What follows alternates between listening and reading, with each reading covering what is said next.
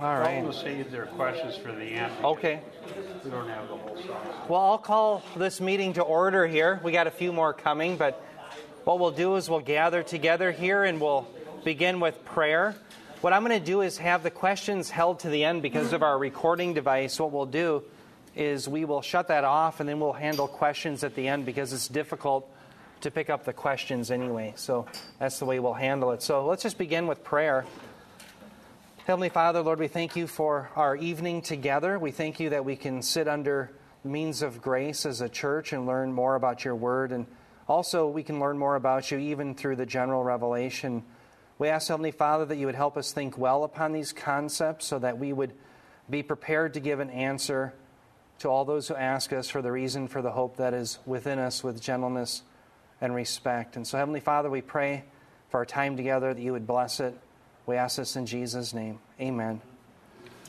Well, as you can see, this is night two. We're going to be looking at theism and rationality. Now, remember, last week we had proved the existence of God.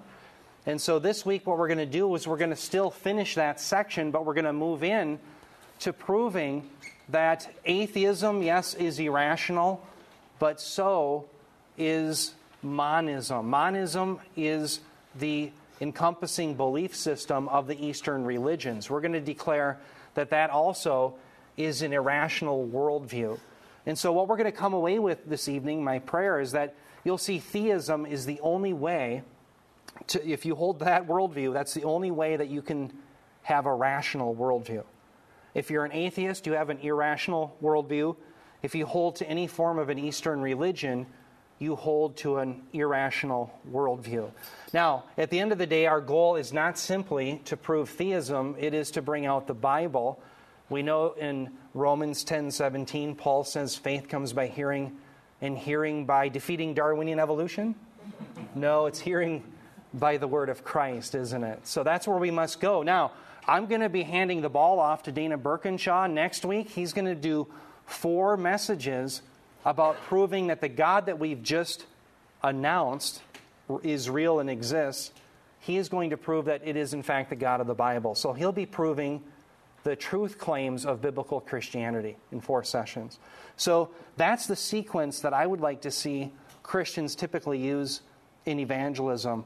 You might have to start with proving a basic worldview, but then you always want to go to the scriptures and say, Who is this God? Let me introduce you to him here he is. He's in Scripture. So that's what we're going to do. Now, I want to begin by doing a little bit of a review where we left off last time. Recall when we looked at proving the existence of God, I gave two proofs that I like to use. The first proof was the cosmological argument. That's the one that I go to first. I think it's the most effective. Why? Because it yields necessary conclusions. Okay? Now, I'll review what that is later in the message. But the second argument that we gave, or proof, was the teleological argument. Remember, we talked about how that f- term, telos, is a Greek term that means design. And so, what we're doing is we're showing that there must be design and therefore a designer. So, let me just remind you of the syllogism that we used last time. Premise one all things designed must have a designer. That's self evident to most people. Premise two the universe is a thing that was designed, and therefore our conclusion is what? The universe must have a designer. Now remember, if this isn't a valid logical format, and it is, if we can conclude that our two premises are true, the conclusion is necessarily true. Now, I think premise one is self evident to most people. All things that are designed must have a designer. Otherwise, they're not designed, right? But the real debate is premise two the universe. Is that a thing that was designed or not? That's what we want to prove. And so we began last week by looking at design through astronomy. And now, this evening, we're going to start looking at design through physics and chemistry and also microbiology. The beautiful thing about looking at microbiology is not only can we show design, but we also can take a whack at macroevolution. And so we get a twofer out of that one. So this is what we're going to do. We're going to look at physics, chemistry, and microbiology. And just one example from all of those things. And I want to begin by handing it off to Bob. Bob DeWaay was a former chemical engineering student, correct? University, or I'm sorry, Iowa State University. Not the University of Iowa, that's where the liberals. Oh, I stand corrected. Well, here, I'll have you come up here, Bob, Okay. and I'll hand the mic off to you. He's going to show us design from this heme molecule. Good evening. I'm very honored to be asked to share a little bit of my testimony. And uh, by making it personal, I think you'll see that this isn't just some academic exercise as far as apologetics, but real people come to faith by seeing that the God of the Bible does exist. In March of 1971, I was a sophomore at Iowa State University studying chemical engineering. One of the required classes that I had to take for a whole year, three different quarters, was chemi- was uh, organic chemistry. And by the spring, now this was March of 1971, we were doing a little bit, just a little bit of biochemistry. And so I have a molecule diagrammed here that's the heme molecule. Now, there's a story for me behind this molecule. I had a problem in March of 1971, and that problem was that my fiance had come to Christ. I had already jettisoned the church because I grew up in a church given over to theological liberalism. I wasn't a conservative Christian. I just was wanting to know what I ought to believe. And when I found out the pastor teaching the youth didn't believe in the truth of the Bible himself, it offended me that I was expected to learn what the pastor himself didn't even believe and then swear to it to join the church.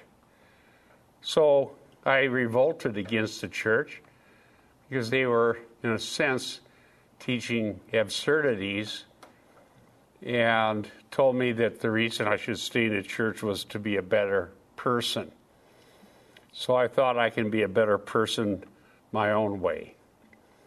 But through the witness of some solid Christians, my who's now my wife, Diane, but then my fiance and her family had come to Christ.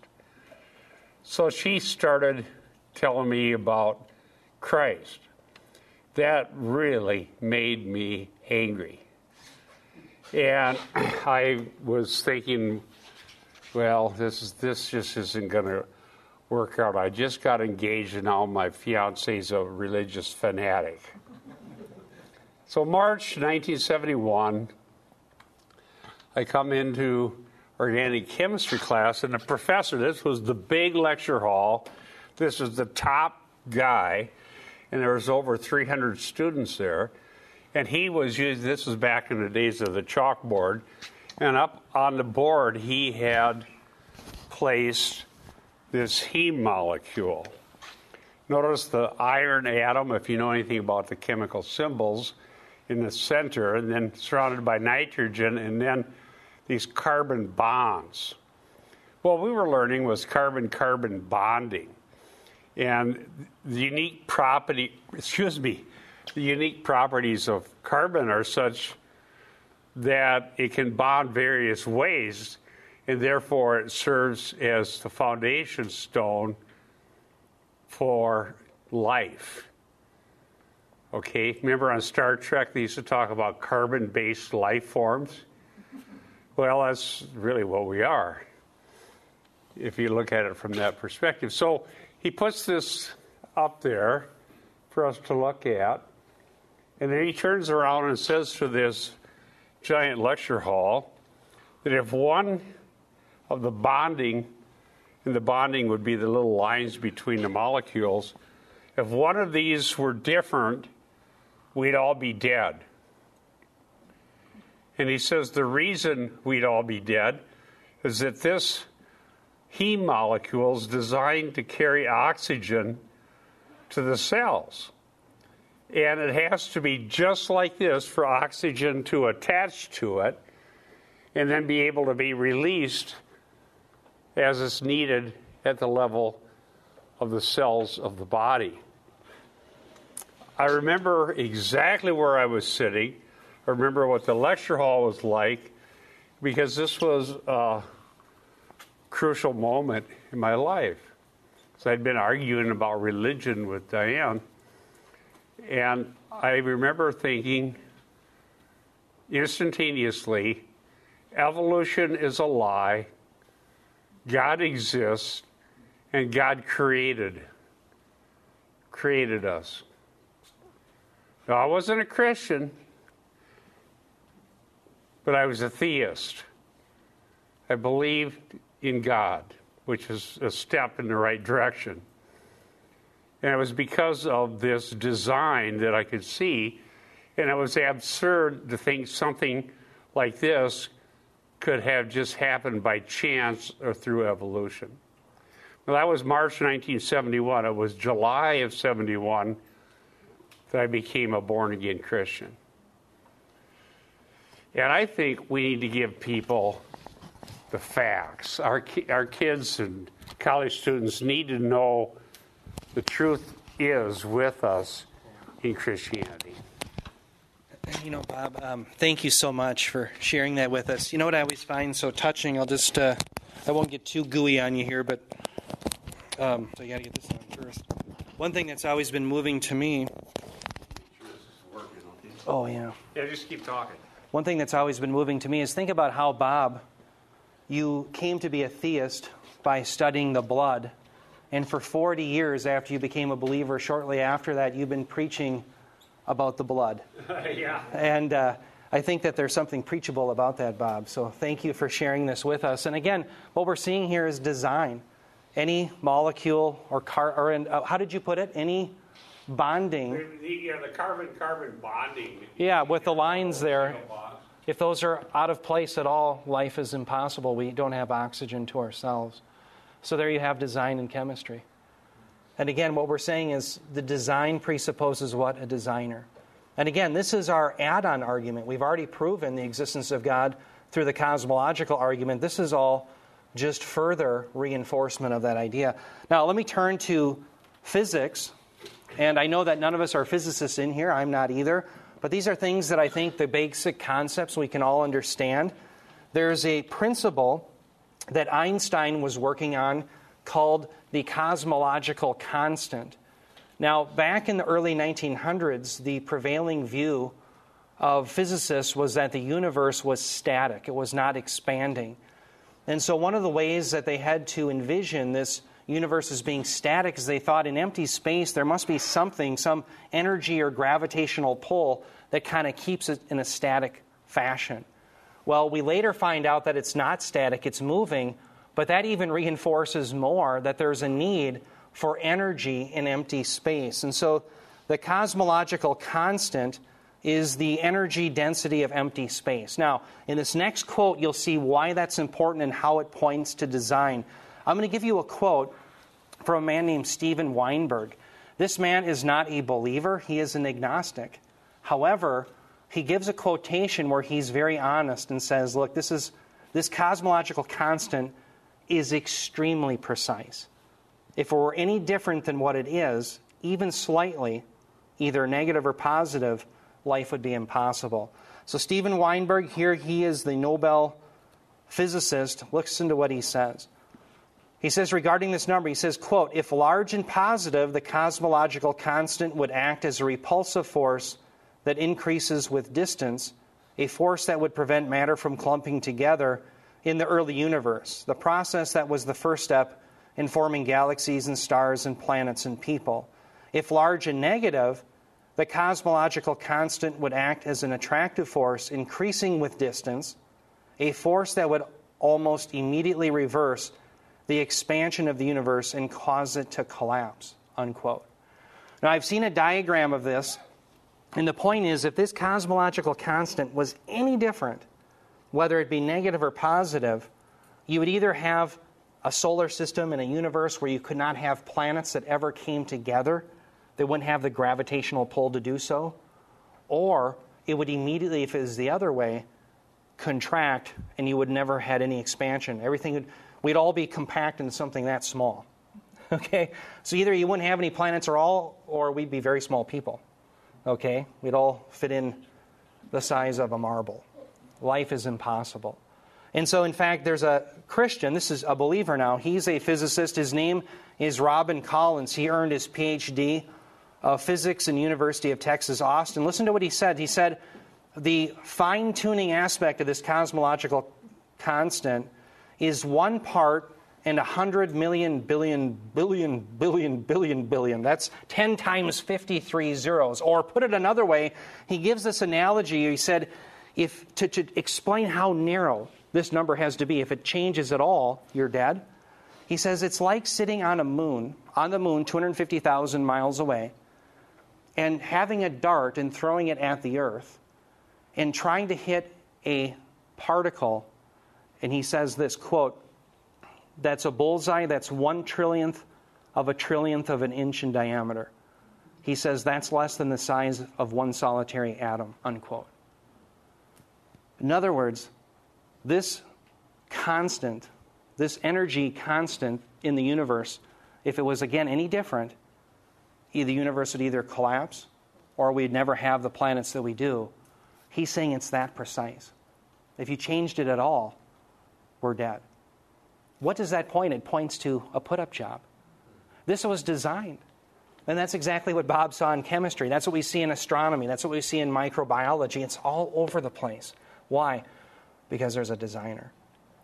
Now, let me uh, move on. And again, we'll take questions at the end. I'm going to show you design in microbiology. The reason I'm excited about microbiology is because we get to refute macroevolution. So not only can we say positively there's design and therefore a designer, but we also can say negatively macroevolution is untrue. All right, now let's remind ourselves of some categories. When we talk about evolution, there's two different kinds. There is microevolution, and when we're talking about microevolution, we're talking about the differences in kinds. Maybe at the species level, maybe at the genus level. But what we're talking about is you can have a dog that has variation within it. You can have a chihuahua and you can have a Great Dane. That's a lot of variation, but they're the same kind. They're a dog. All right? Um, you have people with green eyes or blue eyes or brown eyes. That's variation, but they're still human beings. They're the same kind. That we believe as Christians is acceptable science. We understand that that's uh, the data. We have no problems with that. But, no pun intended, a completely different animal is macroevolution. And that believes the people who hold to this that you can have kinds change into different kinds. Okay, so those who hold to macroevolution would say, well, either at the species or perhaps the genus level, you can have one form turn into another gradually. This is the idea of going from amoeba to man, or the old joke is from goo to you by the way of the zoo. Okay? so the idea would be then you have one animal that gradually over time, through mutations, that enable it to adapt to its environment and reproduce, it would pass on those variations and it would become a new species or part of a new genus. What we're saying here is there's no evidence for that. None. It's not in the fossil record and it's not found in biochemistry. Now, the reason I think we should fight it using microbiology is because if you have to take all of the data of the fossil record and say, look, let's look at all the fossil records and sh- I'll show you that macroevolution isn't true, it's very difficult. It's very unwieldy. So here's what I recommend. If you're going to deal with somebody that believes in macroevolution, if you're, and I've used this many times with pilots when I was an airline pilot myself, what I always do is show the Achilles heel. The Achilles heel of macroevolution is gradualism. Gradualism is the mechanism by which macroevolution is possible. And what it basically means is that you have to have a creature that has a mutation that ends up not only having a mutation, but having a beneficial mutation, which enables it to survive versus another animal that does not have that mutation of the same kind, so that it survives in order to pass along that trait. All right? And then if it passes along that trait, the animal changes and gradually becomes a new creature. That would be the idea of gradualism. Well, what we're going to show is gradualism isn't possible. Why? Well, because of a theory. This is a theory, but I think it's very sound, called irreducible complexity. What irreducible complexity says is look, you know, when Darwin put out his theory on the origin of the species, he didn't have an electron microscope. He thought, well, when you look to the cellular level of life, he thought it would be very simple. It is not, it is exceedingly complex. And so the idea of irreducible complexity is that at the basic root of life are complex systems that cannot be reduced or come about gradually, otherwise they wouldn't, they wouldn't ex- function at all. They would cease to function. You know, I think we'll have to set up some more chairs. I'm sorry. We got a couple up here. I got one here. Oh, okay, excellent. Yeah, but then they'd have to sit by you.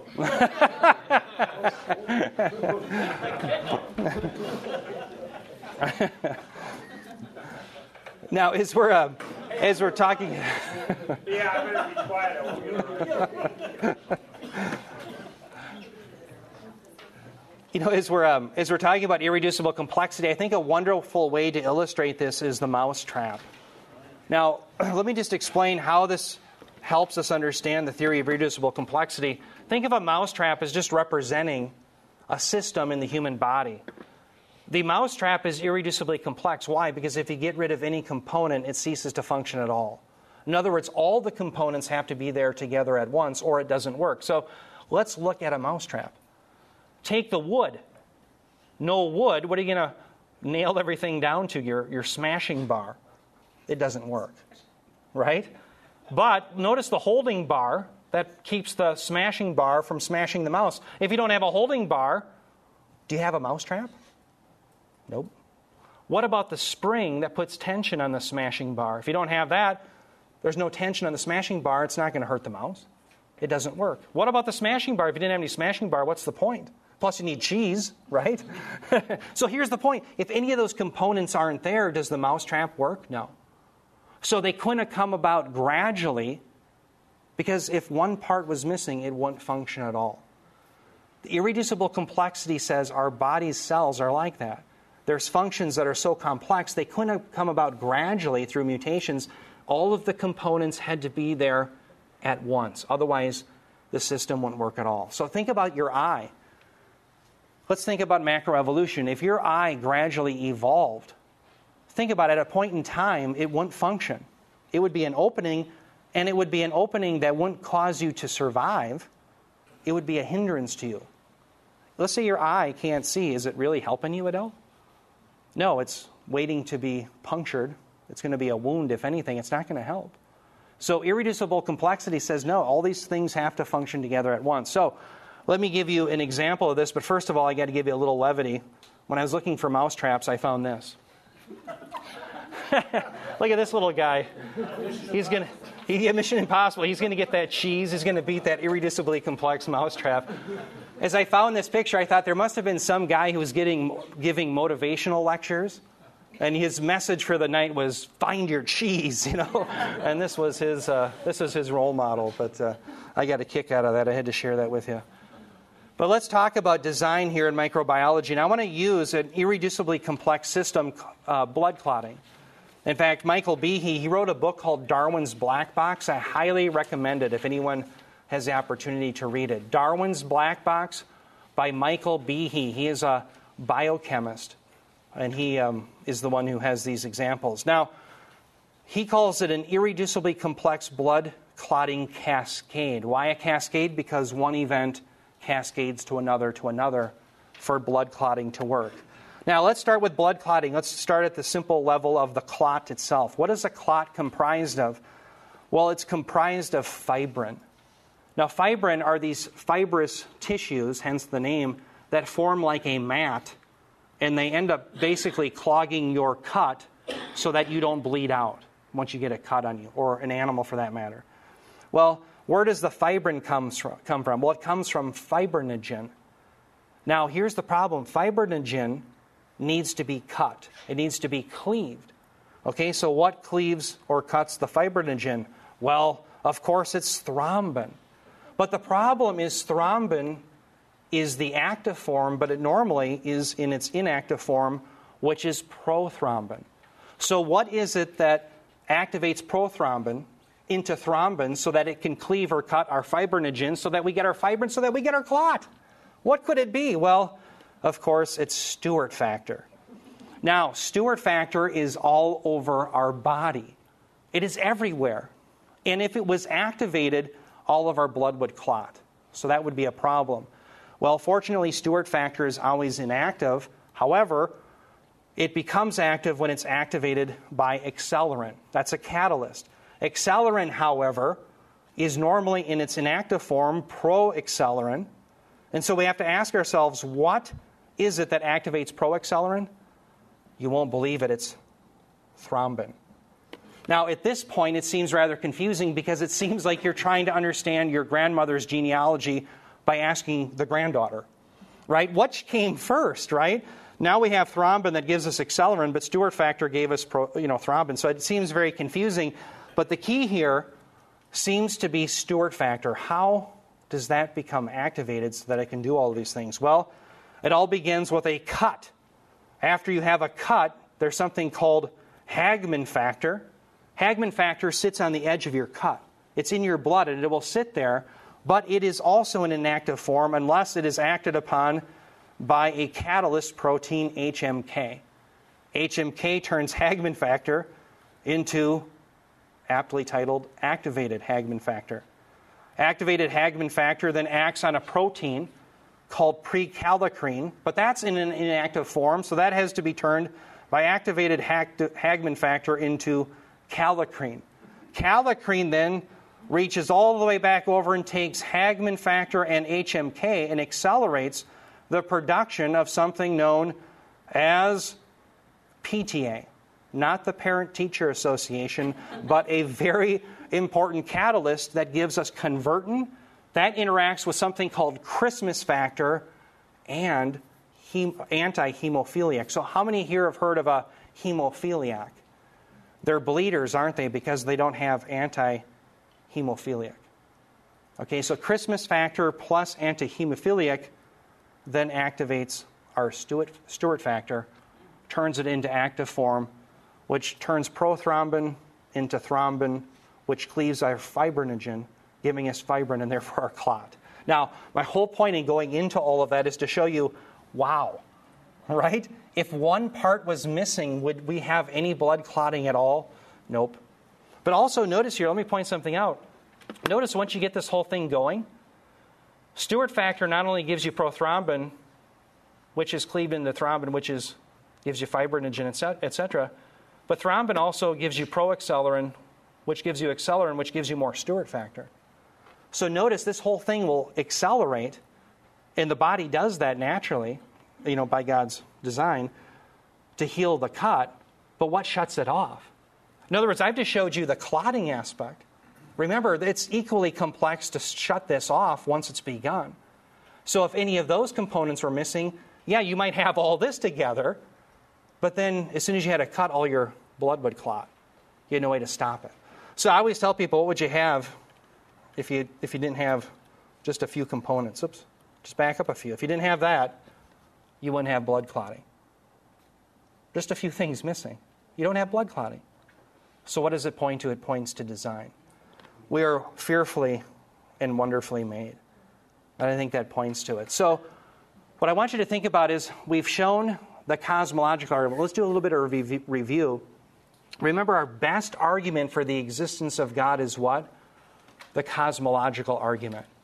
Remember, there were four possibilities for the beginning of the universe. What was the first possibility?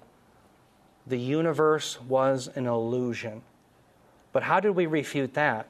We said, well, wait a minute. If we think something is an illusion, we're doing something. What are we doing? We're thinking and we know that thinking is doing something, and we know that nothing can't do something, and therefore we've proven our own existence, therefore everything can't be an illusion.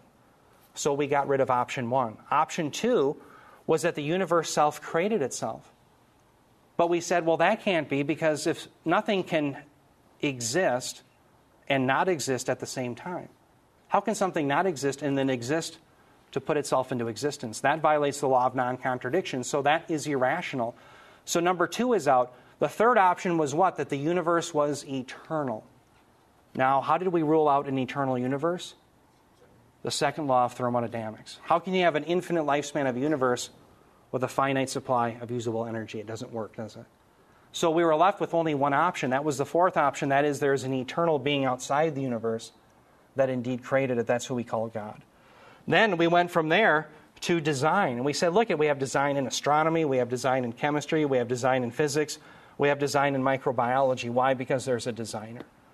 That, I think, is powerful evidence. And remember, your job isn't necessarily to persuade. Yes, we want to do that, but our job is to prove. And that's what we've done. We've proven our case. Now it's between that person and God. We've delivered the mail. We've given solid evidence. We've given an answer for those who ask us for the reason that we have the hope within us with gentleness and respect. Okay?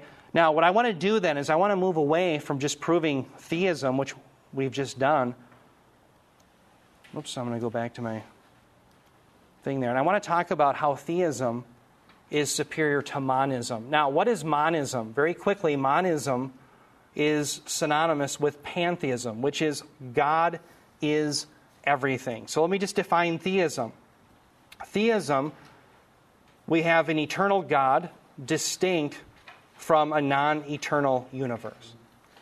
Okay, so you have a God creation distinction. You have God and you have the creation, they're not the same. God is transcendent over his creation. Now, he's also immanent, as we'll talk about later, but he's transcendent. He is not the creation.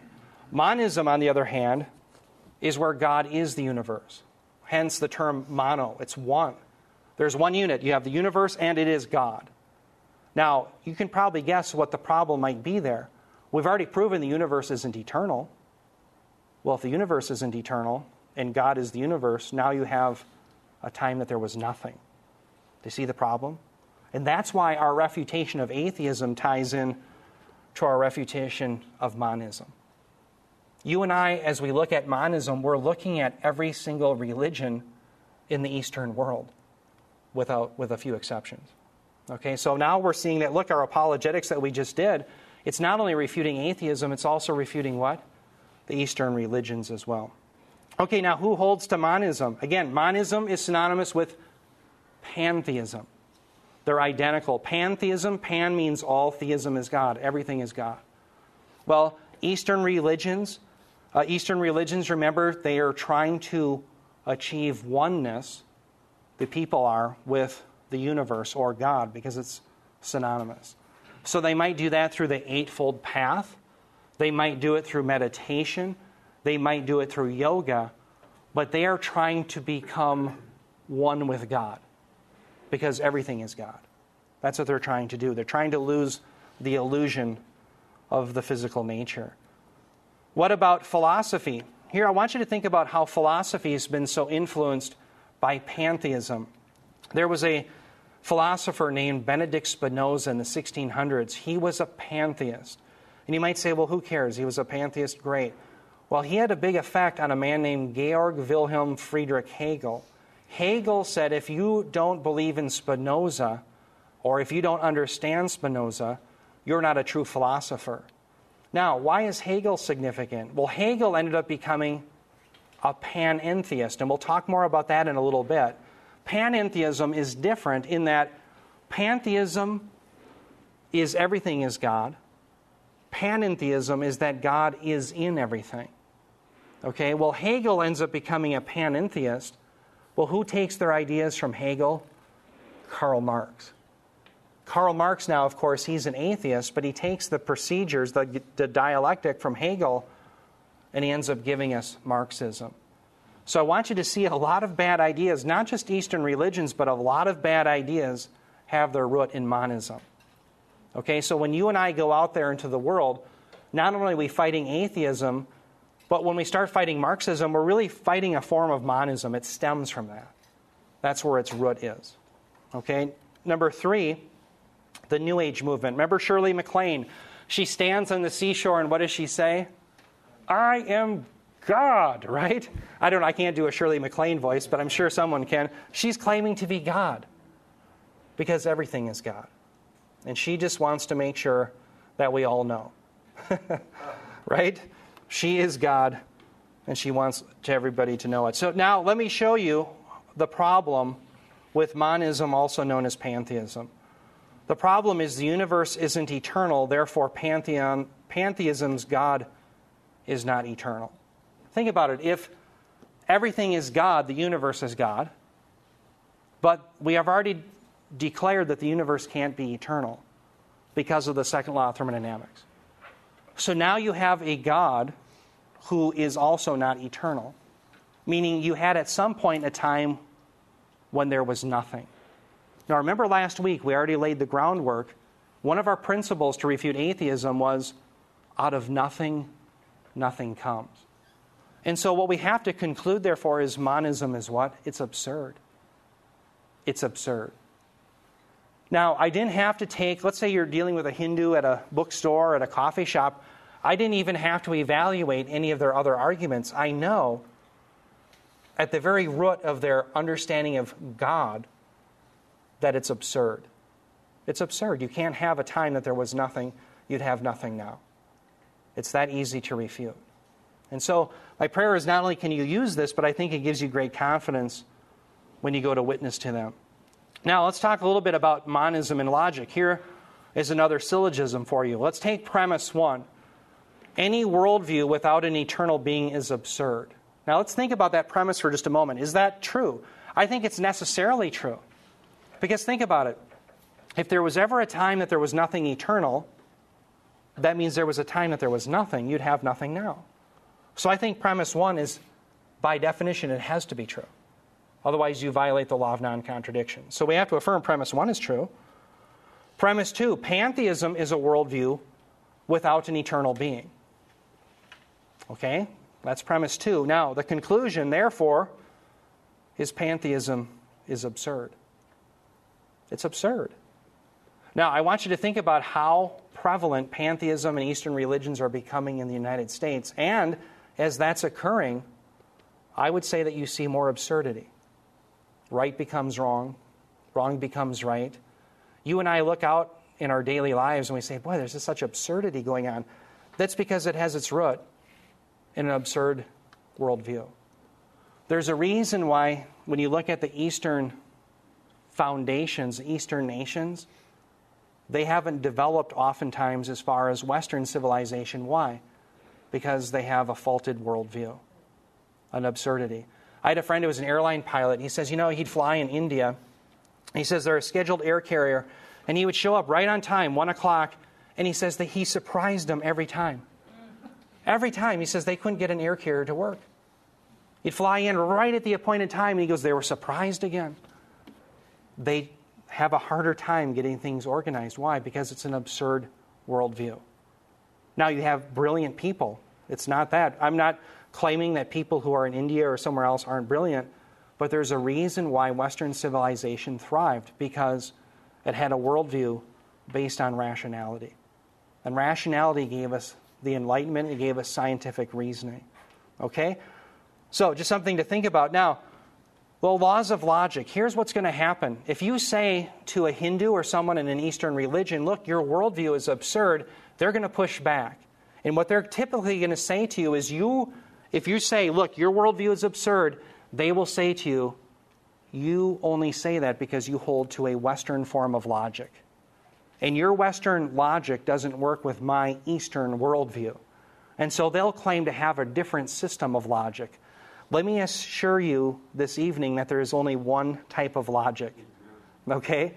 And I'll also say this logic was not invented by Aristotle, nor Eric Dalman, nor Bob DeWaay, nor R.C. Sproul, or any other Westerner. Logic was invented by God. He created it, men discovered it. And I'll show you that you can't get around the laws of logic. So you cannot allow a Hindu or anyone else to say, well, that's your logic, I have my own. They believe, yes, perhaps in one hand clapping, but it's still absurd. Okay? So let me show you the laws of logic. First of all, the primary law of logic is the law of non contradiction. If A, then not non A at the same time in the same relationship. The second law, the law of identity. A is A this podium is a podium. So anytime we name something and you know, label a category, we're using the second law of logic. Very simple. Third law of logic, the law of excluded middle, either A or non A. Now, the problem with a Hindu or anyone else in a monist worldview trying to get rid of it is think about this. You must use these laws in order to try to get rid of them. Think about it. When they say, Well, I don't believe in the law of non contradiction, they're using the law of identity. They're saying this law. The law of identity says A is A. They're labeling it. And as soon as they've labeled anything that they disagree with, they're using the law of identity.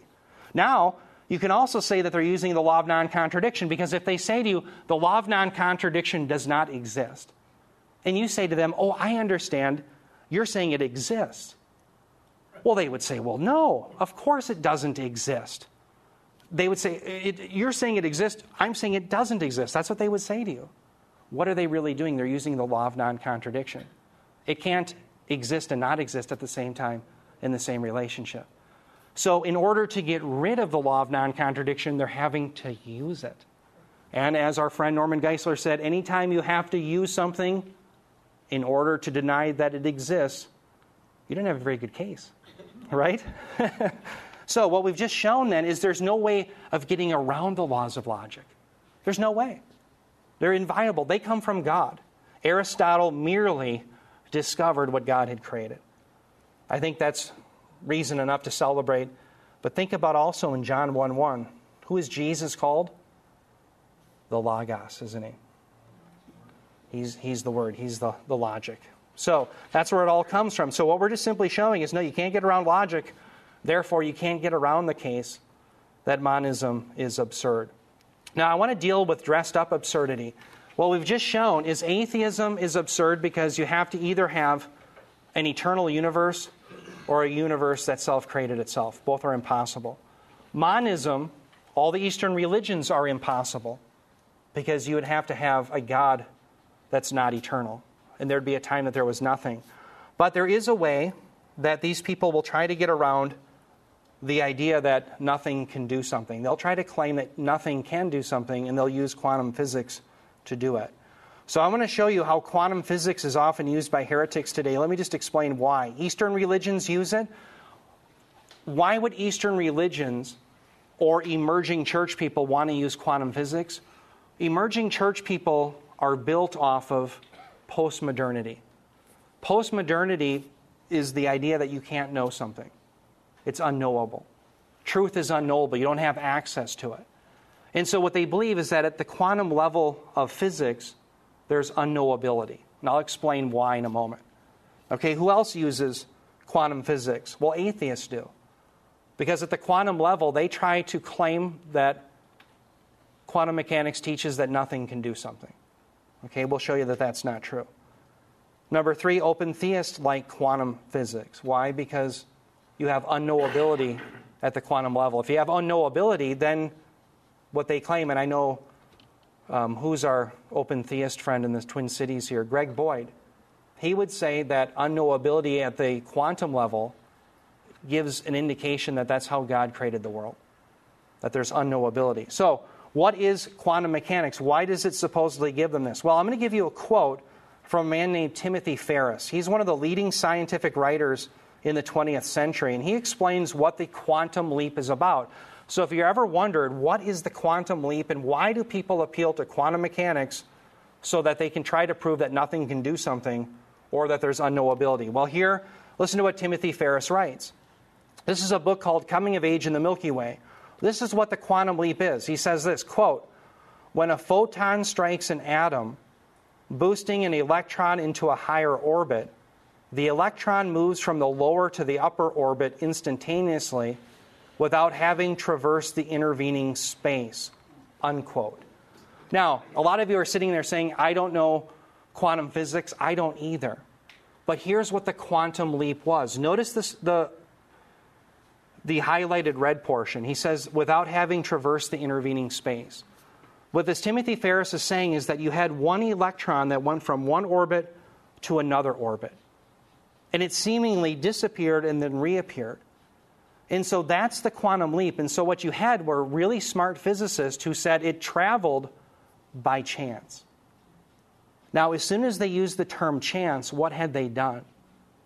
They had dressed up absurdity. Because chance has no being. Chance is merely a word that describes mathematical probability. So when you had Niels Bohr or Werner Heisenberg, how many have heard of Heisenberg's indeterminacy principle? That's what he's referring to is this quantum leap. He's saying that it happened by chance.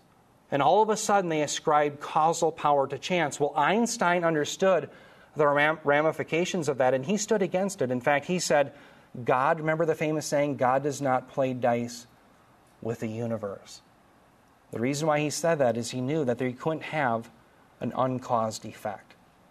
If there was ever a time that there was nothing, you'd have nothing now. Nothing cannot do something. And chance is just dressed up what?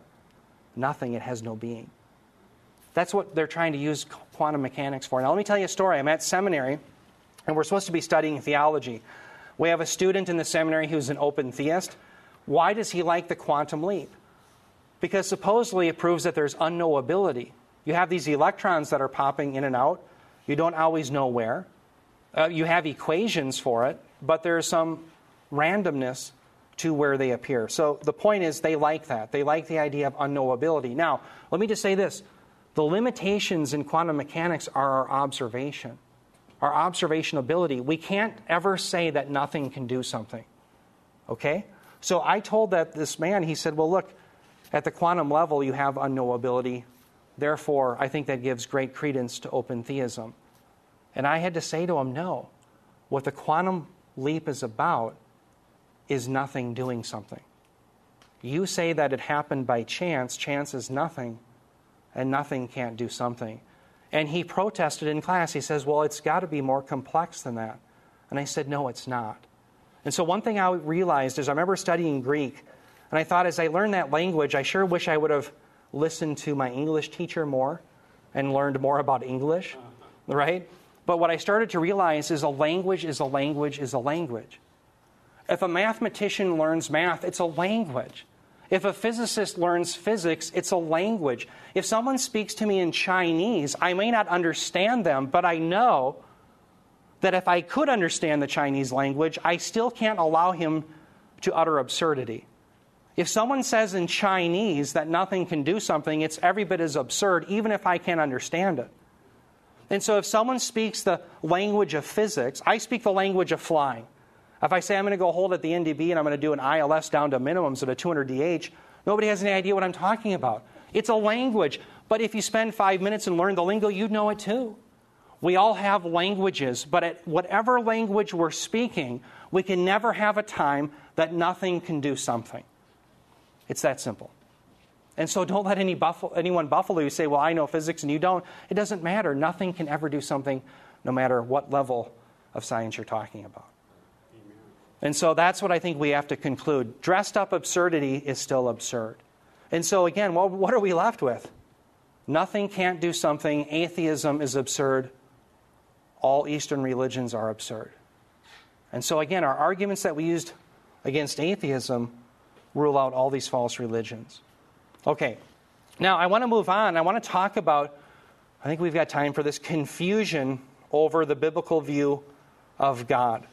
And so I want to start transitioning now to talk about who God is and show you how his person is being distorted today as our nation starts to think more akin or likened to the Eastern religions.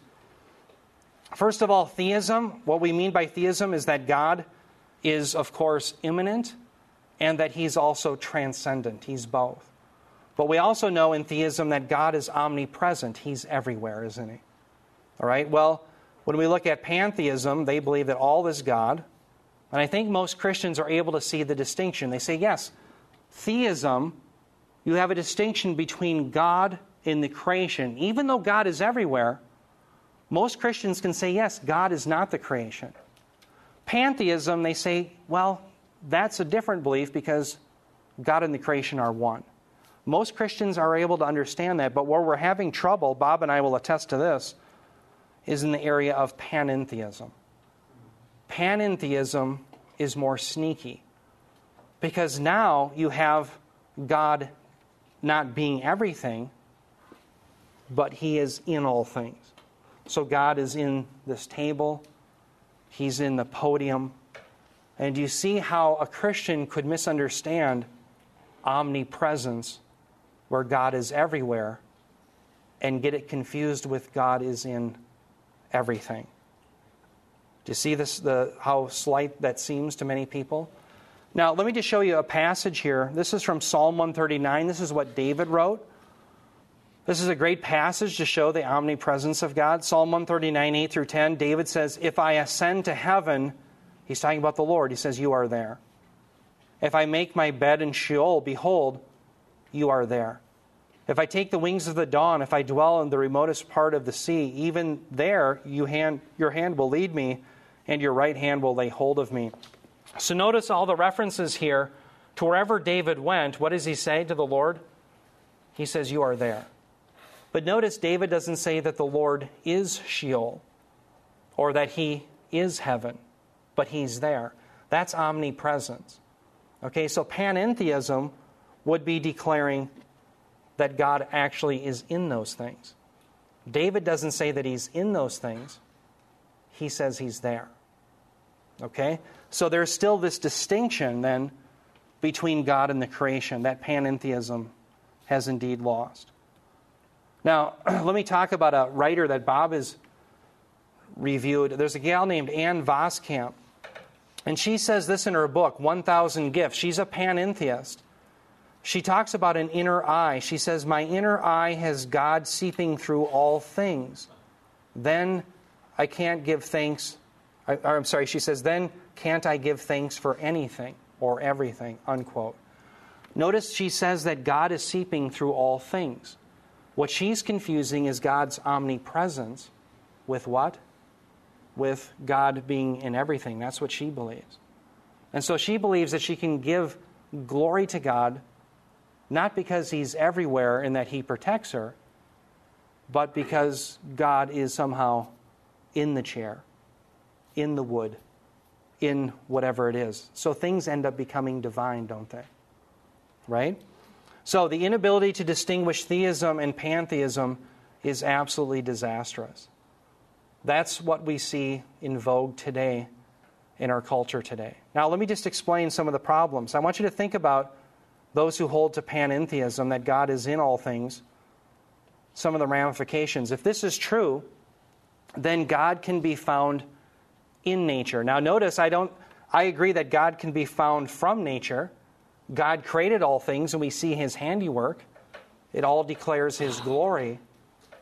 But they're saying something different that God is in nature. Now think about that. If God can be found in nature, if he is here or if he's in the leaves as I'm walking out, why do I need the Bible? Why in the world do I need this special revelation? Why don't I just go on a walk in the leaves and I'm going to have a contact with God because He's there, every bit as much as I have with the divine revelation? And so you see, you and I, we go out and witness and we say, You must believe the Word of God. Well, why does this generation who is panentheistic, why would they take us seriously?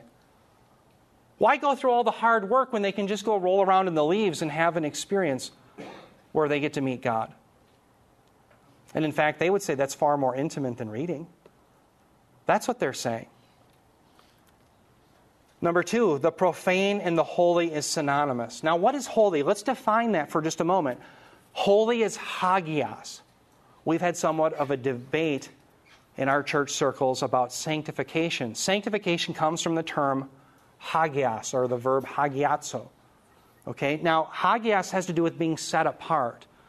God is holy in that he is set apart from his creation. He is different. He is morally different, and he is different in kind. You and I are called to be holy. We are called to be different. And God commands us to be about his business. And as we are about his business, what he has commanded, we are being holy. We are being set apart. So, for example, you and I, one of the things we're called to do, we looked at this last week in 1 Peter 3:15, is we are called to give an answer for the hope that lies within us, aren't we? Jude 3, we're called to contend for the faith. You and I, to be set apart people, those who are holy, we have to give a rational defense for the faith. We're called to that. But you see, if every single thing is holy, in the see, if everything is God, if this chair is God, then if I sit in it, I can have a holy experience. If the liberal who is trying to s- sign up people to vote for Al Franken, if God is in everything, well, then helping sign up people to vote for Al Franken is a holy experience. There's no difference between the ordinary and the holy. This is why the emerging church calls themselves missional. Jesus Christ no longer defines what you do to be set apart. What you do is you go out into the world because God is in that world and you find out what they're doing and you simply join in. Why? Because it's all holy. So if some little boy is making a painting, you join in, that's holy. If you change a diaper, holy. Play baseball, it's holy. There is no distinction between the holy and the, and the profane. None. And so church radically is different. That's why you hear people say, well, I'm not really against God per se, but I'm not religious. I just don't like organized religion. You'll hear them say that. But what they really are having a hard time doing is differentiating between the holy and the profane. What they're called out to do by God and what they imagine in their minds. That's one, I think, of the ramifications over that confusion. Number three, humans are no different than animals. If God is in everything, well, human beings made in the image of God is not unique. And so there you have, for instance, remember PETA, the People for the Ethical Treatment of Animals? They had an article once that talked about the Holocaust on your plate. If you eat chicken, there's a Holocaust. Why? Well, because God is in the animal just as he's in you. There's no distinction. That's why you have Adolf Hitler. He would treat his German shepherd really well, and then he'd lead the Jews off to the, the gas chamber. There's no difference. Nature will be worshiped every time. Panentheism and pantheism is deemed to be true. They worship and serve the creation rather than the creator. Number five, Christ's uniqueness is attacked. Christ is the incarnation. The Son, who existed from all eternity as God, humbled himself and became a man. So God came down. But if God is in everything, well, what's so unique about Christ? So we say, wait, wait, we have to preach Christ.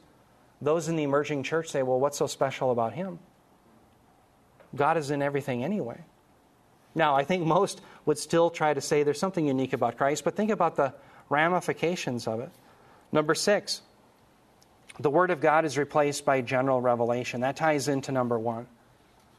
If God is in everything, why do you need the special revelation? You can go out on a starry night or roll in the leaves and you can know God. That's the ramifications, I think, of the Christian not being able to distinguish between panentheism and theism. Brothers and sisters, what this means is when you go out to witness, theism is something that you have to prove. In the 1950s, if you went out and preached the gospel, I think the assumption, the ethos of the age was such that the majority of the people that you would witness to, even if they were unbelievers, when you talked about God, they knew that there was a distinction between God and the creation. You no longer have people that necessarily have that presupposition. Now, when you say that God is angry with their sin, they may be thinking, well, this is angry with my sin. The leaves are angry with my sin. That squirrel is angry with my sin. God is in everything, and none of this seems to be very angry with me. They've lost fear with any transcendent God. And so, you and I, when we go out to witness, we have to remember that part of our pre evangelism is we have to show that panentheism, pantheism, atheism, all of these things are absurd. And we have to lay the groundwork all anew for theism. Only theism allows us to be rational. Now, I didn't hit deism. If anyone's still concerned about deism, you can ask me that later. We can talk about deism, but I'll show you deism's absurd as well. I don't want to spend the time here. Most people aren't deists anymore. If that were an issue, we'd hit it here as well. Theism is the only way to be rational. Now, I want to leave you with a passage that talks about the irrationality of people who reject God. Romans 1:20 through 22. Notice Paul says here, he says, "For since the creation of the world, his invisible attributes, his eternal power and divine nature have been clearly seen, being understood through what has been made, so that what? They are without excuse. Let's stop there for a moment. What verse 20 is saying is that we can truly know who God is through the created order, so that all people are without excuse. Okay, so you and I then can take the natural revelation and say, look, there must be a God. But we also have to remember that natural revelation only brings people so far. How do people become saved? Faith comes by hearing, and hearing by the word of Christ. We have to go to the special revelation. General revelation gives you enough rope to hang yourself. Because notice what they do every time. Verse 21 says, For even though they knew God, they did not honor him. That's universal. They did not honor him as God or give thanks, but they became futile in their speculations, and their foolish heart was darkened. Verse 22 Professing to be wise, they became fools. It's foolishness to be an atheist. It's foolish to be a pantheist. It's foolish to be a panentheist. Why? Well, look at what they end up doing, verse 25. For they exchanged the truth of God for a lie and worshiped and served the creature rather than the Creator, who is blessed forever. Amen. Dear ones, theism is rational. Atheism, unbelief, panentheism, it's all irrational. And it leads people astray to serve and to worship the creation rather than the Creator who is forever praised. Now, one thing I want to point out why do people worship the creation rather than the Creator? It's not simply an intellectual argument, is it? They are morally biased against God. Jesus says in John 3:19 he says this is the judgment that the light has come into the world and men love darkness rather than light for their deeds were evil. So the idea is even when you bring natural revelation to them and show them the obvious nature of God's existence, his divine power and his divine attributes, They'll want to hide from that. Why? Because their deeds are evil. So, as you and I present our apologetic to these people, our evidence and our rational logic, we have to remember they're biased against it because they know their sins are evil. Their deeds are evil. Now, what do they do then with their evil deeds? Well, they worship and serve the creation rather than the Creator. What are you and I called to do? In the scriptures, Paul says, remember in 1 Corinthians 10:31, whatever you do, whatever you do, do it all for the glory of God. Because we are the people who see a distinction between the Creator and the creation. And unfortunately, brothers and sisters, that is a category that's going by the wayside, not just in the culture, but at the church at large in our nation today. So, with that, I'm going to stop and I want to have you ask any questions or give any comments that you feel are important or necessary, or even fun.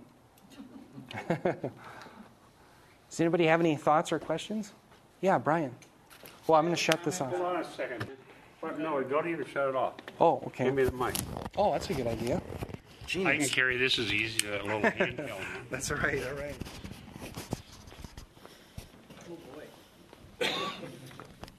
I have a comment on the uh, irreducible complexity within the human body, we know that there's uh, uh, multiple things that we could point to in that, but one of my favorites is the gastrointestinal system. And you, if you say what came first, the stomach lining or the gastrointestinal juices, uh, the, the gastrointestinal juices would tear a hole through this tabletop but God created the stomach lining to withstand that. So if you had just the stomach lining and no juices, you would eat, eat, eat, and you'd blow up. And if you and if it was the other way around, the intestinal juices would just eat your whole body up. So. That's awesome. That's great. I, you shared that with me a couple weeks ago. I thought that was dynamite. Thank you. Yeah, well said. Excellent. Um, yeah, I can't build off of that. You know, it's funny though. If people listen to us, they may be grossed out. about all these bodily things. Yeah. no, thank you. Um, anybody else have any comments? Oh yeah.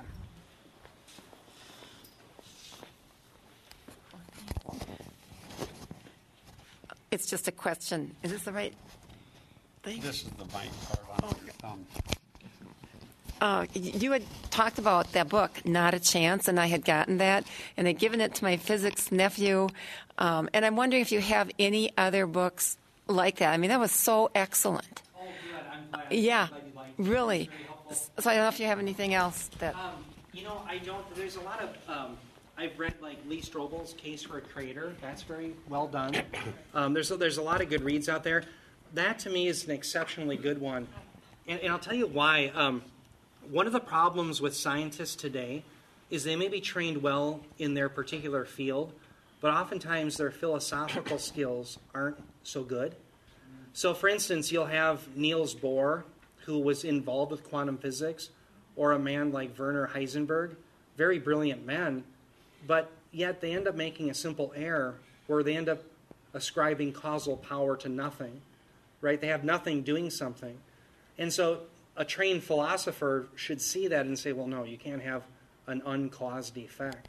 And so they would throw, it's like um, the laws of logic are like the referee in a football game 15 yard penalty, irrational thought, you know, third down, you know, repeat third down. I mean, that's what, that's what logic does. And, but if you don't have people that are trained in that, you can have scientists making all sorts of absurd claims. In fact, um, let me give you an example. Uh, P.Z. Myers, remember P.Z. Myers? I mentioned him last week. Well, I go to debate him. He's an atheist. I go to the atheist convention with my friend Jeff Ramke, and I put him in this quandary. I make it quicker than the four steps. I just say, look, without a creator, you have two possibilities. Either the universe self created itself, or it's eternal. It can't self create itself, that's irrational. And it can't be eternal because that violates the second law of thermodynamics. So you're either unscientific, you violate the second law of thermodynamics, or you're irrational. Which do you want to be? Well, I was stunned by P.Z. Myers. I thought for sure he'd go after the second law of thermodynamics. He went after the law of logic. He said the law of non contradiction, that only applies to you Christians. You guys are the only ones that think that that's. yeah. I knew that would get a rise out of Bob. I bet your blood pressure's almost through the roof. well, what, why did he say that? Because he said, well, don't you know at the quantum level, nothing can do something? He bought into Heisenberg's idea. And that's why we wanted to attack it here. So all of that is in that book, Not a Chance by R.C. Sproul. He's able to get into far greater detail than I can get in, in a, a class. So, oh. yeah. And, and also, just to know that this, how current all this is, I was debating Doug Pagitt, and it came up. Yeah. And in one of our conferences uh, back at the old church, I dealt with Rob Bell's um, DVD, Everything is Spiritual. And he was making that same argument. Because certain things we don't know at the subatomic level proves that everything's spiritual. Excuse me. Yeah. But the fact is, you can't walk through this wall. It's very much material. Right. right. And so I sent his a clip of his abuse of uh, quantum physics to this physicist in Australia that I met, Dr. Stootman. Yeah. He sent back a rebuttal and said Bell doesn't even know what he's talking about. his categories are wrong. He doesn't understand physics, Right. and so on and so forth. So don't be wowed by these things. And and Bell also said everything is holy. Exactly the same. So he's thing. making all these errors. Yep. And I wrote an article about that and said, well, if everything's holy, then nothing's profane. Exactly. And it's just absurd. But this is what's all around us in the church. Exactly. In the church. How in the world are the worldly people going to come to faith Right. if the church is believing in yoga and everything spiritual and quantum lies? Yeah, quantum lies. Yeah, Exactly. literally. Exactly. It, it's so. Yep. Thank you, Eric. I, Well, thank I don't Bob, think for all the this is excellent material. Well, I hope it's helpful. Thank Um, you. Yeah, one thing I want to point out, um, I just wanted to give a caveat. When you do talk to a Hindu and you say, look, your worldview is absurd because you have a God who is the universe and the universe is not eternal, they will push back against that. And typically their rebuttal is, well, we believe that the universe is really an illusion. And so the idea that everything physical, including the universe, is an illusion, leaves you with really only God who therefore is eternal. Well, you don't let them get away with that because remember, Rene Descartes said, I think, therefore I am. If you and I are doubting that we exist, we're doing something. And remember, nothing can't do something. So therefore, we've proven our own existence. And as soon as you've proven your existence and you're not God, you're outside of that, well, now you are no longer an illusion. You have to be dealt with. So here's their problem fundamentally. If they have a finite God who's mixed in with an infinite universe, well, now you have, because remember they're one, you have a God who is both infinite and finite at the same time and in the same relationship. Well, what have you just violated? The law of non contradiction. So it's absurd. So no matter what they try to do, they have an absurd worldview. Is everybody with me on that? Yeah, but that, that explains something, though. What's that? Uh, why they're trying to practice this meditative technique. Yes. I read two or three books by Eckhart Tolle, Yeah. who is uh, Oprah's darling. Right. Well, the whole point of his meditation is to get to where there's a gap where you're not thinking. That's right. Okay, so if I think, therefore I am, so you get to the gap That's right. by Eastern meditation, all thought ceases. That's when he said you're present. Wow. So at that point, you're God unsullied by all the illusions. Yes. You've reached the oneness. Yeah, and so you can see where this is all at. The alternative would be to believe the gospel. Which is very simple yeah, amen. and, and logical. Yeah. Amen. Thank you, Bob. Are they striving to